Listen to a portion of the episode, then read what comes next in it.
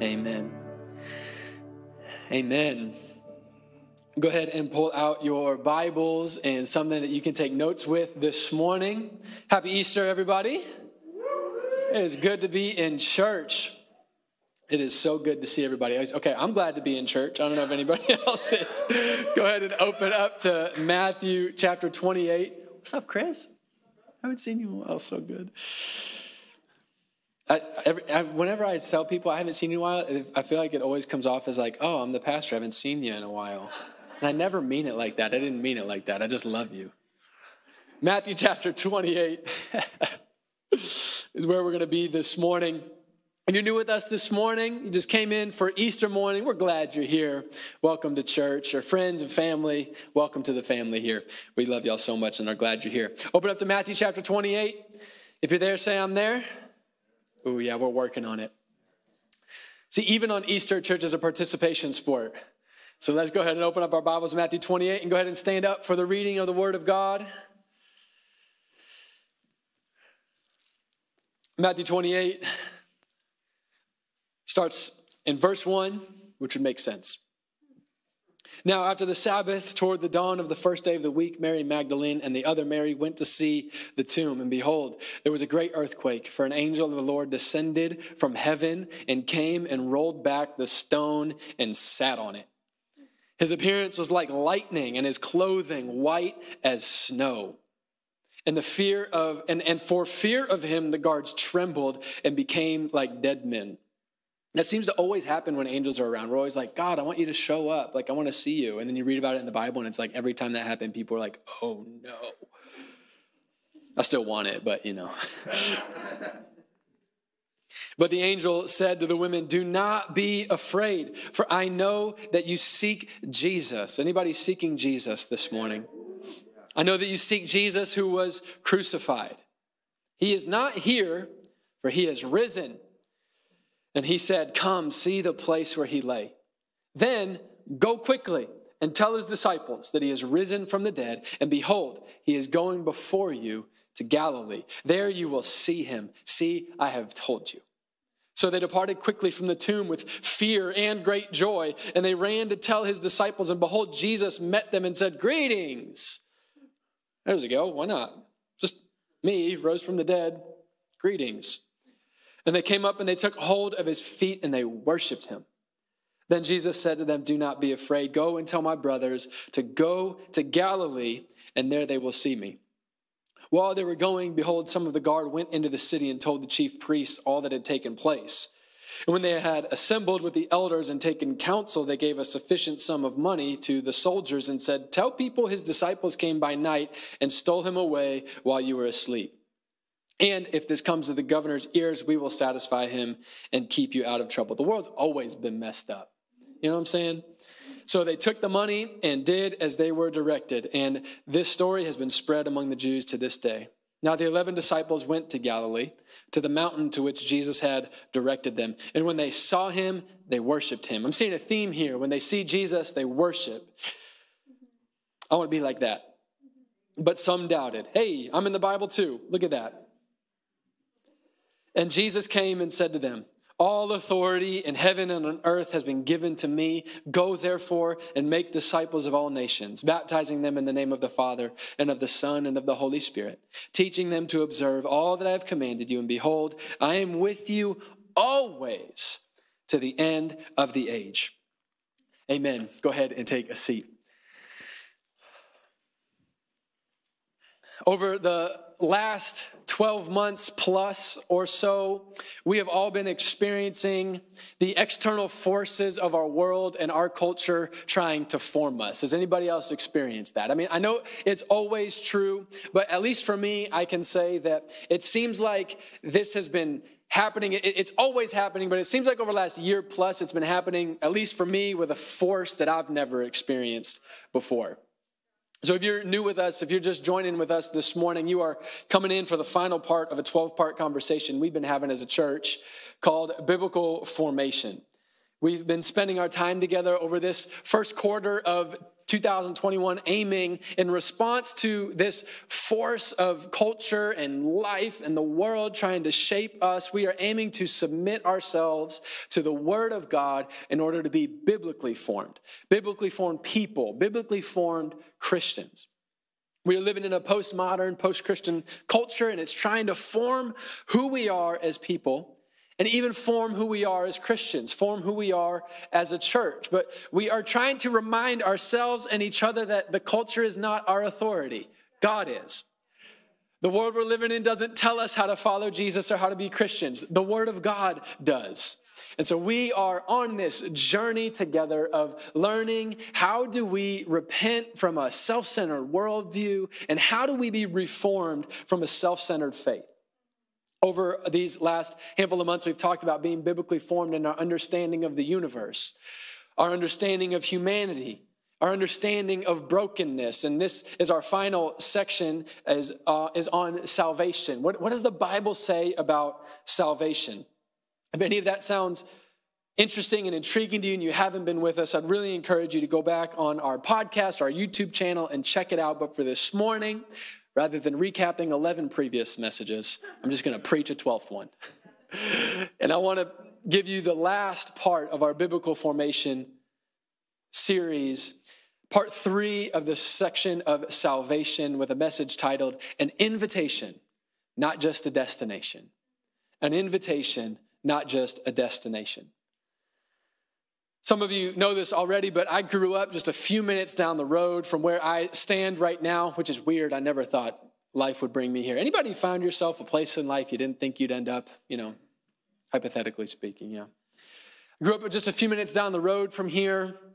I have amazing parents who even when I was growing up, they loved Jesus and were doing their best to follow him. They did their best to raise me to know Jesus and walk with Jesus. I was in a Christian school my whole life. I was heavily involved in church my whole life. And by the time that I got to college, I believed in Jesus. I believed in Jesus, and I was confident that I would go to heaven when I died. But I still remember waking up one morning towards the end of my freshman year, waking up one morning and realizing, although I have actually a pretty great life on the outside, I just knew I was dead on the inside. I didn't need anybody to tell me, preach at me about it. Sometimes you just wake up and you know that you know what's really going on.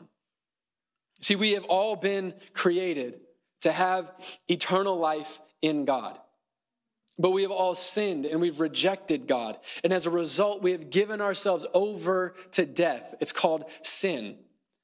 And in the life and the death of Jesus, we have forgiveness of this sins. Only in the life and the death of Jesus do we have forgiveness of our sins. We just talked about this Friday night. In whose crucifixion we can now receive his righteousness as a replacement for our unrighteousness.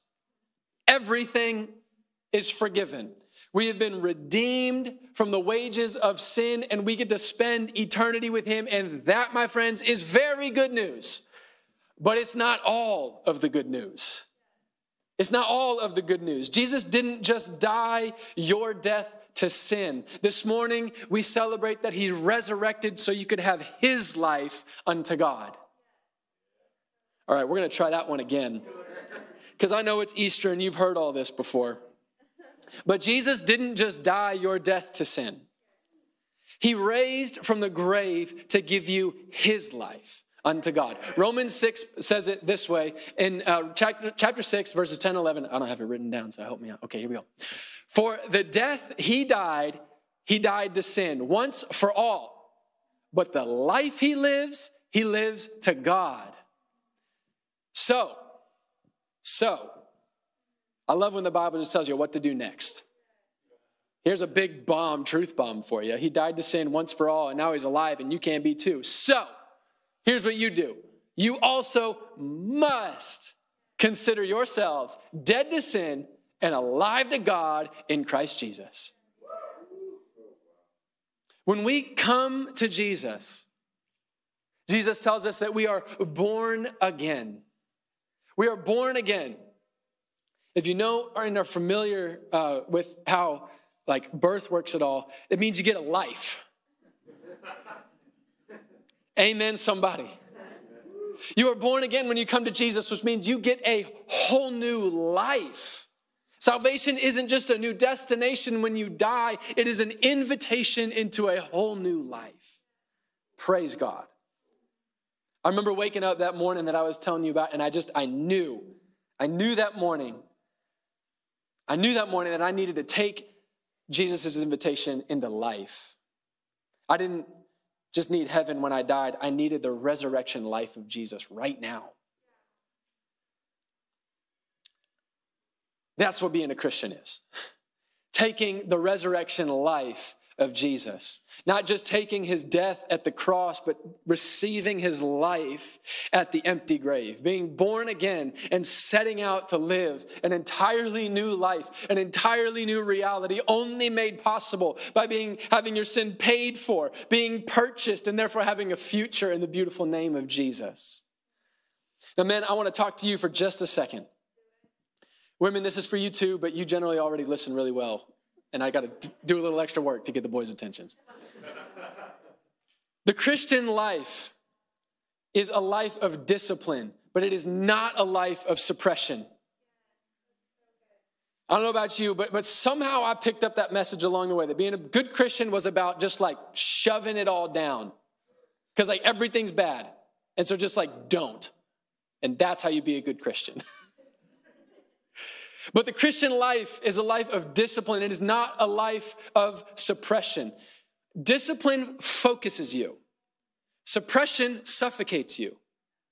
They're radically different things.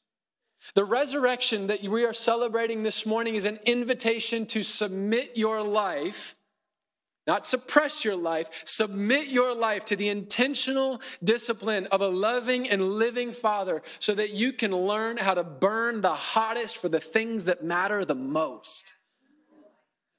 The world is trying to distract you with what is equivalent to the flicker of a little lighter while your God is an all-consuming fire. And he wants to teach you how to burn like you were made to burn. It's what God made you for. It's what women want from you. It's what children need from you. It's what the world is looking for from you. And on this Easter Sunday, some of you need to decide that it's time to stop just waiting to get to heaven when you die. You've got to embrace this resurrection life of Jesus. And it's time to stop following him less than all the way. Not because I'm telling you to, but because you know you are dying to do it. All right, ladies, you can start listening now. In Matthew chapter 28, some women go to Jesus' tomb to honor him. I told you women were better. They just know what's up. Like, this is crazy, but we're going to go to Jesus even if he's dead. I'm just saying.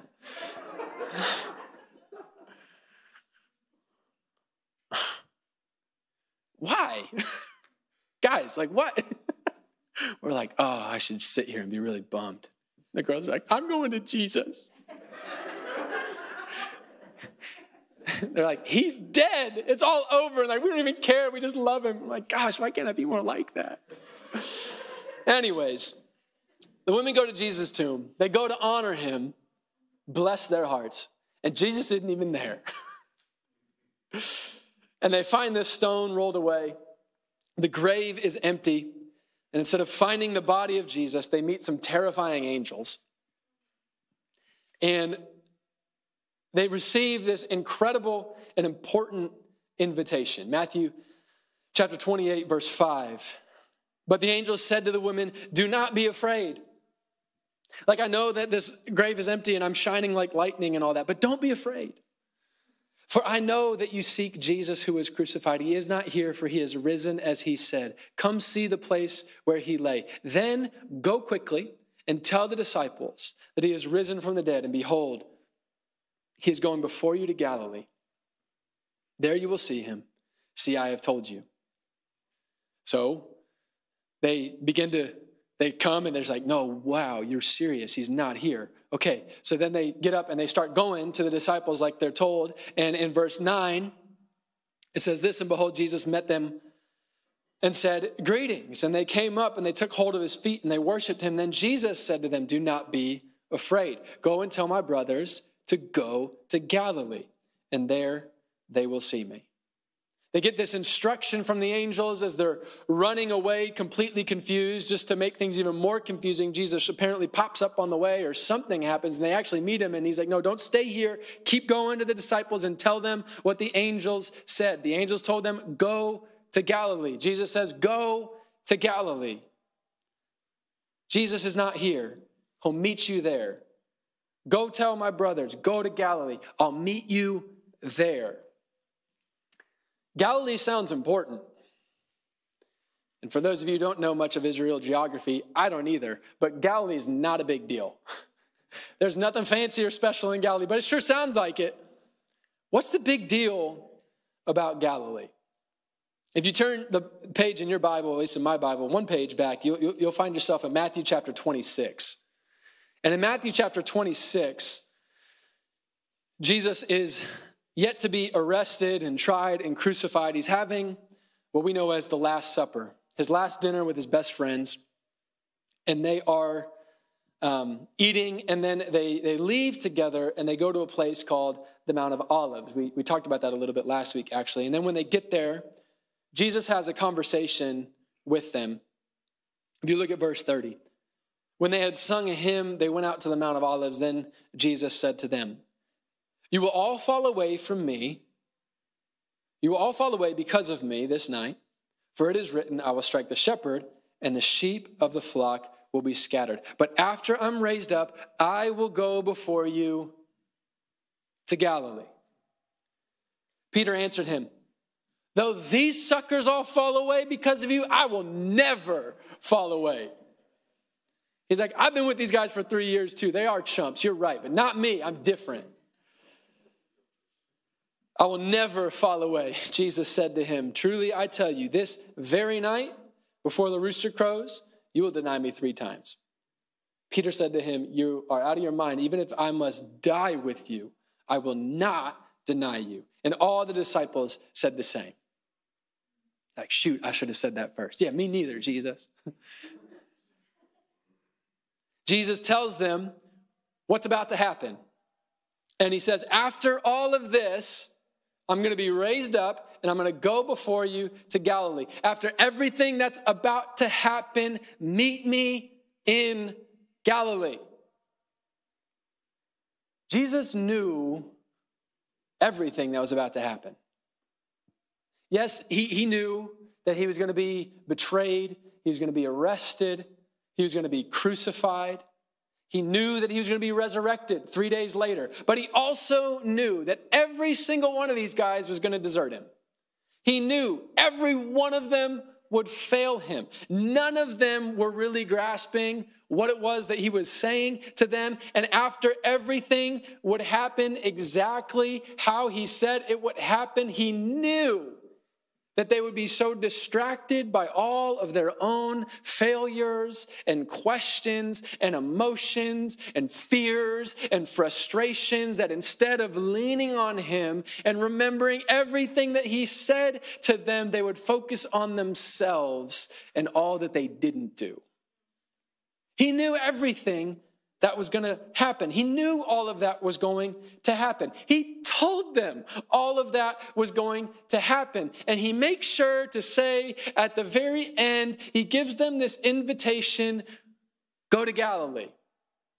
Go to Galilee. He says it before it happens. He says it after it all happens. I think they should go to Galilee. So what's the big deal about Galilee?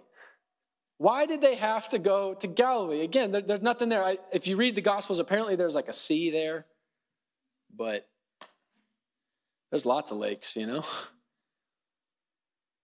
What's the big deal about Galilee? Had you turned your page to 26, turn it back to 28. In our first section of our text this morning, we read this invitation again and again, to go to Galilee, and our text ends with verses 16 through 20. It says, "Now the 11 disciples went to Galilee. Way to go, boys. Now the 11 disciples went to Galilee, to the mountain to which Jesus had directed them. And when they saw him, they worshiped him, and some doubted.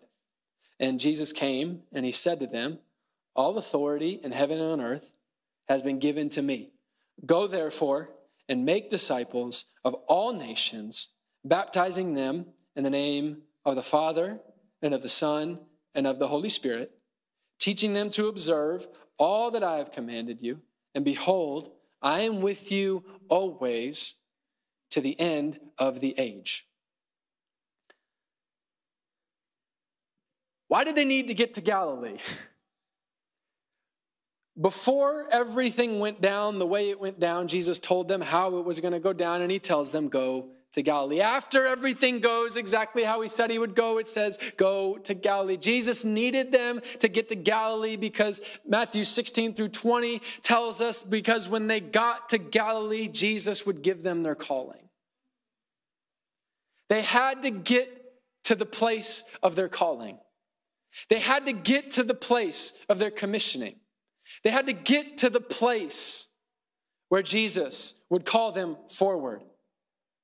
What's the big deal about Galilee? Galilee is such a big deal because it tells you this morning on Easter Sunday that before they could even desert him, he invited them back into restored relationship. Before they could even kill him, he invited them into the power of his resurrection. Before they could even think that this whole thing was over, he made it very clear, no, I am just getting started. Before they could even doubt him, he invited them to meet with him. The resurrection means that before you could even have a past to be ashamed of, Jesus invites you into the future that you're made for. The resurrection means that Jesus doesn't only make a way where there is no way, Jesus makes a way before there is no way. That is good news. Jesus knew his disciples. Jesus knows you. He knows. He knows that he knew that his disciples were going to get stuck in all their failures and their questions and their disappointments. They were going to get so stuck in themselves. I get so stuck in myself. Whew. Ask my wife. Oh man. I get so stuck in myself. Get so stuck looking at myself. Get so stuck thinking about myself. I get so stuck, worked up about myself. I get so stuck. He knew the disciples would get so stuck. And so he raises from the grave. Some angels come down, roll away the stone. Jesus walks out of the empty grave. I would have made a phone call first. I'd be like, hey buddy, come here, watch this. You're not gonna wanna miss this. But instead he just shows off for the guards. And then they accept some money and not tell them this. Suckers, He raises from the grave, the angels come, and then the women come. He probably knew the women would come too. That's probably why he told the angels to sit there. He's like, trust me, the guys, they are not coming. The girls are going to come. And so you just need to be ready to tell the girls to go tell the guys some stuff because the guys ain't coming. So what does he tell the angels to tell the girls to go tell the boys? It doesn't really seem like he focuses much on telling the girls, hey, go tell the guys I'm raised from the dead. It's kind of in there, but it's sort of a secondary point. I would have made that the main point. He focuses on, no, tell them to go to Galilee. Tell them to go to Galilee.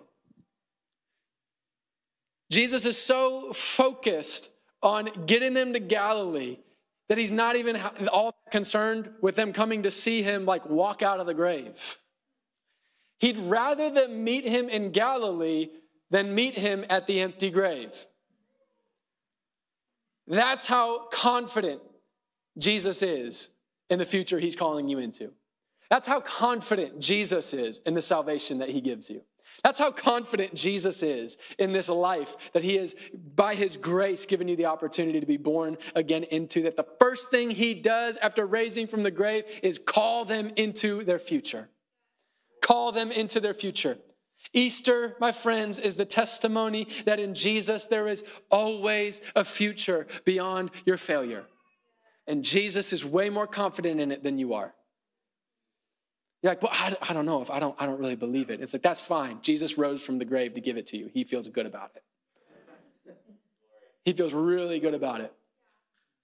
So as we finish up these 12 weeks together, this biblical formation course that we have been taking together, how do we be a biblically formed people? As we finish up talking about salvation, I want to tell you this beautiful Easter morning, 3 places that Jesus is inviting you out of. 3 places Jesus is calling you out of. 3 places that Jesus knows you really know how to get stuck in, but he didn't raise from the dead for you to get stuck in. 3 places that you think you ought to live, but Jesus has more for you that he wants to let you know about. 3 places. Anybody care about any of those? Easter morning, Resurrection Sunday, Jesus coming out of the grave and calling his disciples to Galilee means that this isn't just a destination when you die. It means there's an invitation for you this morning out of Gethsemane. You are invited out of Gethsemane. Gethsemane was the last place where all the disciples got to be with Jesus before he was arrested, before he was crucified. It was the last place most of them saw him. It was the last place most of them heard him. That was their last memory. And every single one of them in this last memory, all they could remember was the fact that every single one of them left him. The last thing they could remember was that they left him. The last thing they could remember was how they kept falling asleep when he was asking them to pray. The last thing they could remember was they let Judas kiss him. The last thing they could remember is that they let him be walked out of that garden. I want to tell you this morning that because of the resurrection, Jesus is inviting you out of anybody that you've ever been, and he is inviting you into everything he's called you to be. Jesus is inviting you out of anything you've ever done, and he's inviting you into what he's calling you to. I don't know about you, but again, I can get so stuck in myself. I can get so caught up in my failures, in my weaknesses. I can get so caught up in the unknowns. I can get so caught up in all of my inabilities and all of my questions. I mean, I was going to be honest this morning. Sometimes I sit there and I think about all that God could do with me if I wasn't so me.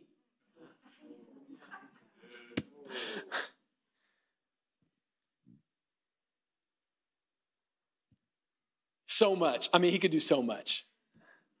And then I showed up. He could do so much with me if I wasn't so me. Sometimes maybe you think about, yes, I know God is good and there's salvation and resurrection and God wants to change the world. Go make disciples of us. But I'm so me. I'm so me. Yeah, Pastor, but you've never seen me in Gethsemane.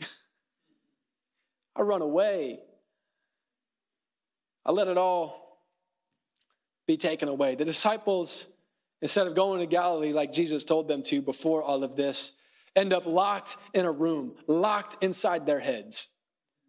Just locked inside their heads in Jerusalem, distraught at all that had been lost and all the ways that they had failed. In Matthew 26, we read that Jesus tells all of them what's about to happen. He says, you're all going to run away. And Peter, again, he's like, there's no chance. And Jesus is like, no, but seriously, though, yours is probably going to be the worst. Jesus told Peter, you're going to deny me 3 times. And you can just see Peter looking him in the eyes, like with all that fire in Peter's eyes, like, I will die with you. And he's offended too. You know, I'm sure I'd be offended for sure. Like hurt, offended, passionate. I will never, there's no chance. I will die with you before I could ever deny you. And then what happens? He didn't even really get threatened with being killed. He just has a couple little people ask him if they know Jesus, ask him if he knows Jesus. He denies even knowing Jesus. He curses all of them for even suggesting such an absurd fact. And the rooster crows. And maybe that's when he looked across the courtyard and saw the man that he had denied being taken away. What do you think Peter was thinking about in that locked room? What do you think Peter was thinking about in that locked room? No, I said, maybe it's the same type of thing when you're like, no, I said I was never going to do that again. I said I would never do that. I said I wouldn't end up back here. I said I wouldn't put myself in this position again. I said I wasn't going to drop that ball again. I said I was going to be stronger this time. I said I was going to be more disciplined this time. I said that wasn't going to happen. Peter was thinking about the same type of thing that you think about when you're locked inside your head. It's just you in the car driving. It's just you in the shower thinking. It's just you thinking about whatever it is that you're thinking about as I'm standing up here preaching this good news to you, and it's just a pastor on a microphone who doesn't really know what's going on, but Jesus knows.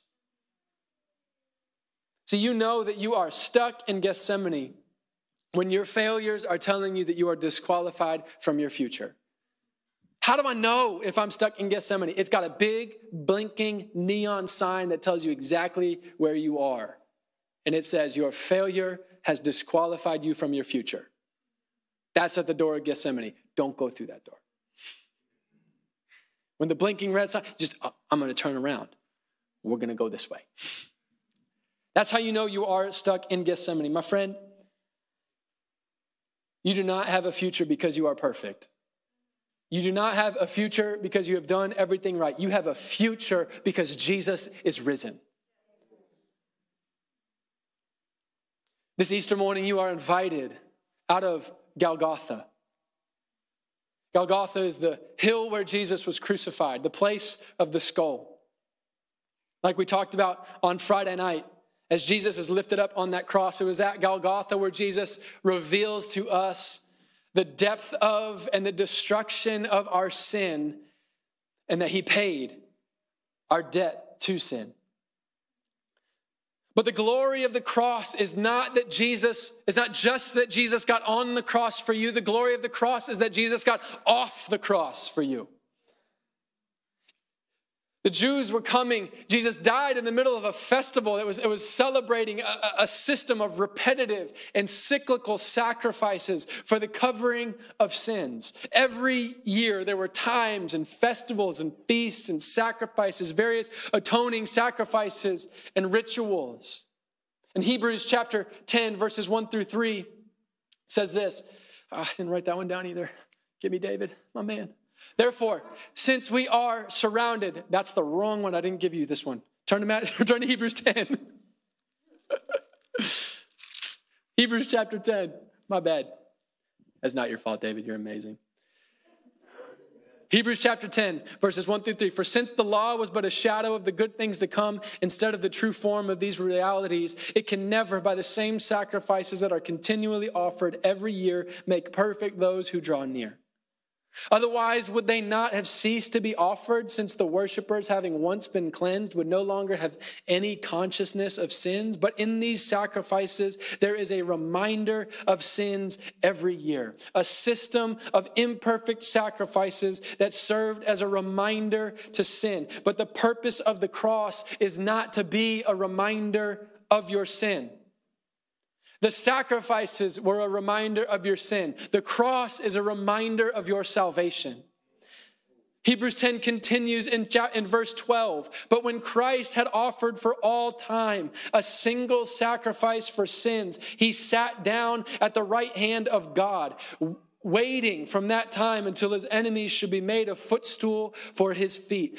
For by a single offering, he has perfected for all time those who are being sanctified.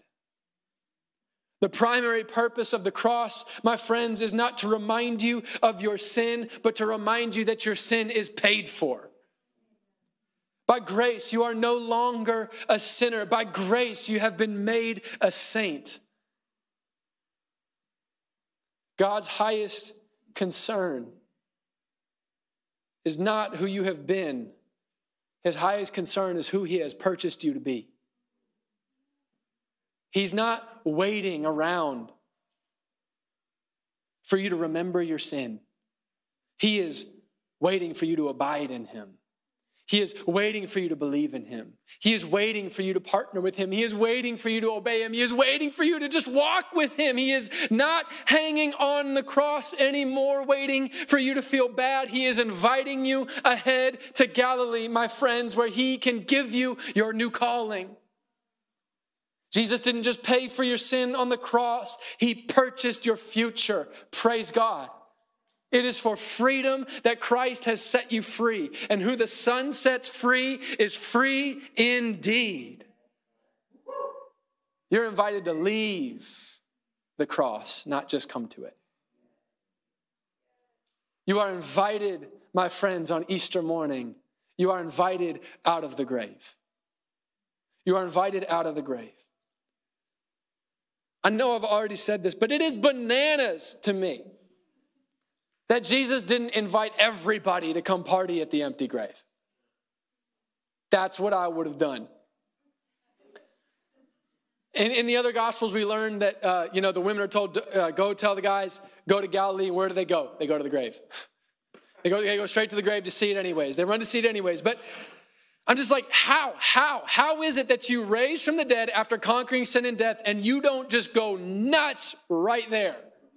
You know, it's like the guards, okay? The only ones who saw it, what do? They go to the high priest people and they're like, we can't let this word get out. And they give them a little bit of money and these soldiers are like, yeah, I'll take the money and lie about this whole thing. Those are the only people Jesus showed this to.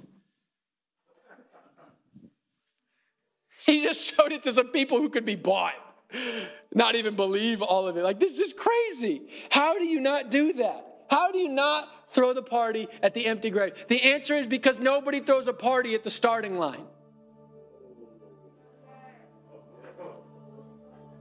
On the cross, Jesus proclaimed that the payment of your sin is finished, but at the empty grave, your new life is just getting started. When you give your life to Jesus, you are not arriving at a destination. You are receiving an invitation. You are receiving an invitation to surrender your old identity as a sinner, to be purchased and be made completely brand new as a saint, to die his death to sin and be raised to live brand new life in Christ. God is not done with you yet. That's what Easter means. God is not done with you yet. God is not done with you yet. As we've already talked about, sometimes it's your failures that try to convince you that you're disqualified from your future. Sometimes it's sin that tries to make you think your sin is bigger than salvation. But sometimes it's the good old days that actually try to convince you your time has already come and gone. Sometimes it's the empty grave that makes you think your opportunity is past. Sometimes we can get so caught up in the good old days, we can look back at the great things God did for other people, the great things God used to do for me, the times I used to burn, the times I used to be more healthy, the times back when I was younger, back when I was more passionate, back when I had more time. Back then, that's when God was really using me, but now I'm past all that. It's all past and gone, but Jesus is not calling you back to the last thing that he did. Jesus is not calling you back to the grave. He is calling you forward to glory. Hebrews chapter 12 says, therefore, since we are surrounded by so great a cloud of witnesses, let us also lay aside every weight and sin which clings so closely, and let us run with endurance the race set before us, looking to Jesus, the author and founder of our faith, who for the joy that was set before him, the joy set before him endured the cross, despising the shame, and is seated at the right hand of the throne of God. My friends, as long as you have breath in your lungs, you have a race to run. You have a fight to fight. Whether the past is full of failures or even when the past is full of success, there is more ahead, my friends. There is more ahead, my brothers and sisters. You have a race to run. You have a fight to fight. No matter the highs or the lows, Jesus is calling you forward. In Philippians 3, the Apostle Paul, he says it this way, and he's a good one to say this, because when you look behind Paul at this point in his life, there's a lot to see. There's, frankly, worse lows than what you've got. There's bigger highs than probably what you've got.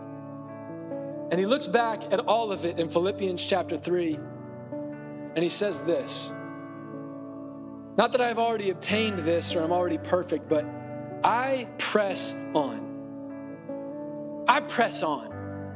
I press on to make it my own, because Christ Jesus has made me his own. He says, brothers, I do not consider that I have made it my own, but one thing I do. One thing I do. I've got a lot to think back on. I've got a lot I could get locked in my head. I could really tank myself on all the terrible things I've done. And let's be real, I could totally ride this sucker out on some highs that I've had too. But this one thing I do, forgetting what lies behind, I strain forward to what lies ahead. I press on toward the goal for the prize of the upward call of God in Christ Jesus. Let those of us who are mature think this way. You want to know what spiritual maturity sounds like? The best is yet to come. You want to know what spiritual maturity sounds like? It's not, oh, I got 30 years under my belt. Spiritual maturity is not, oh man, it's been a long time since I sinned last. Spiritual maturity is not, I go to church most of the time. Spiritual maturity is not, look at my pedigree. Spiritual maturity is, I press on. I press on because there is more ahead.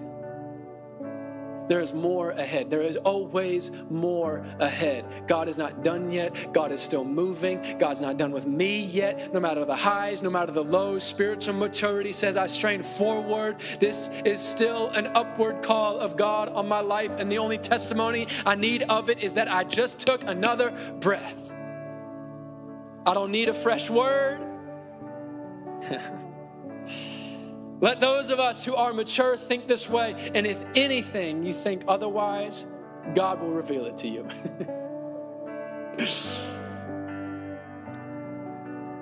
Easter Sunday, what do we do? How do we respond to this? How do we respond to an empty grave? A Savior who would give himself for us and resurrect himself from the grave on our behalf. The best way we can honor Jesus for emptying out the grave is by leaving it behind and going to Galilee. The best thing you can do to honor Jesus is go forward. Go forward in the upward call of God. Yes, we need to worship him for his grace over our past. We need to worship him forever for paying our debt to sin. We need to remember also that the grave is empty. And then we've got to get up and we got to run. We got to run. We've got to go. We've got to go and strain forward in his strength and our calling. How do we respond to an empty grave?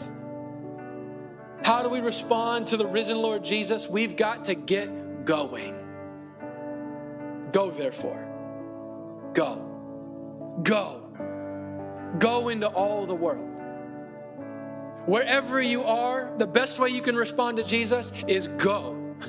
Go where you are.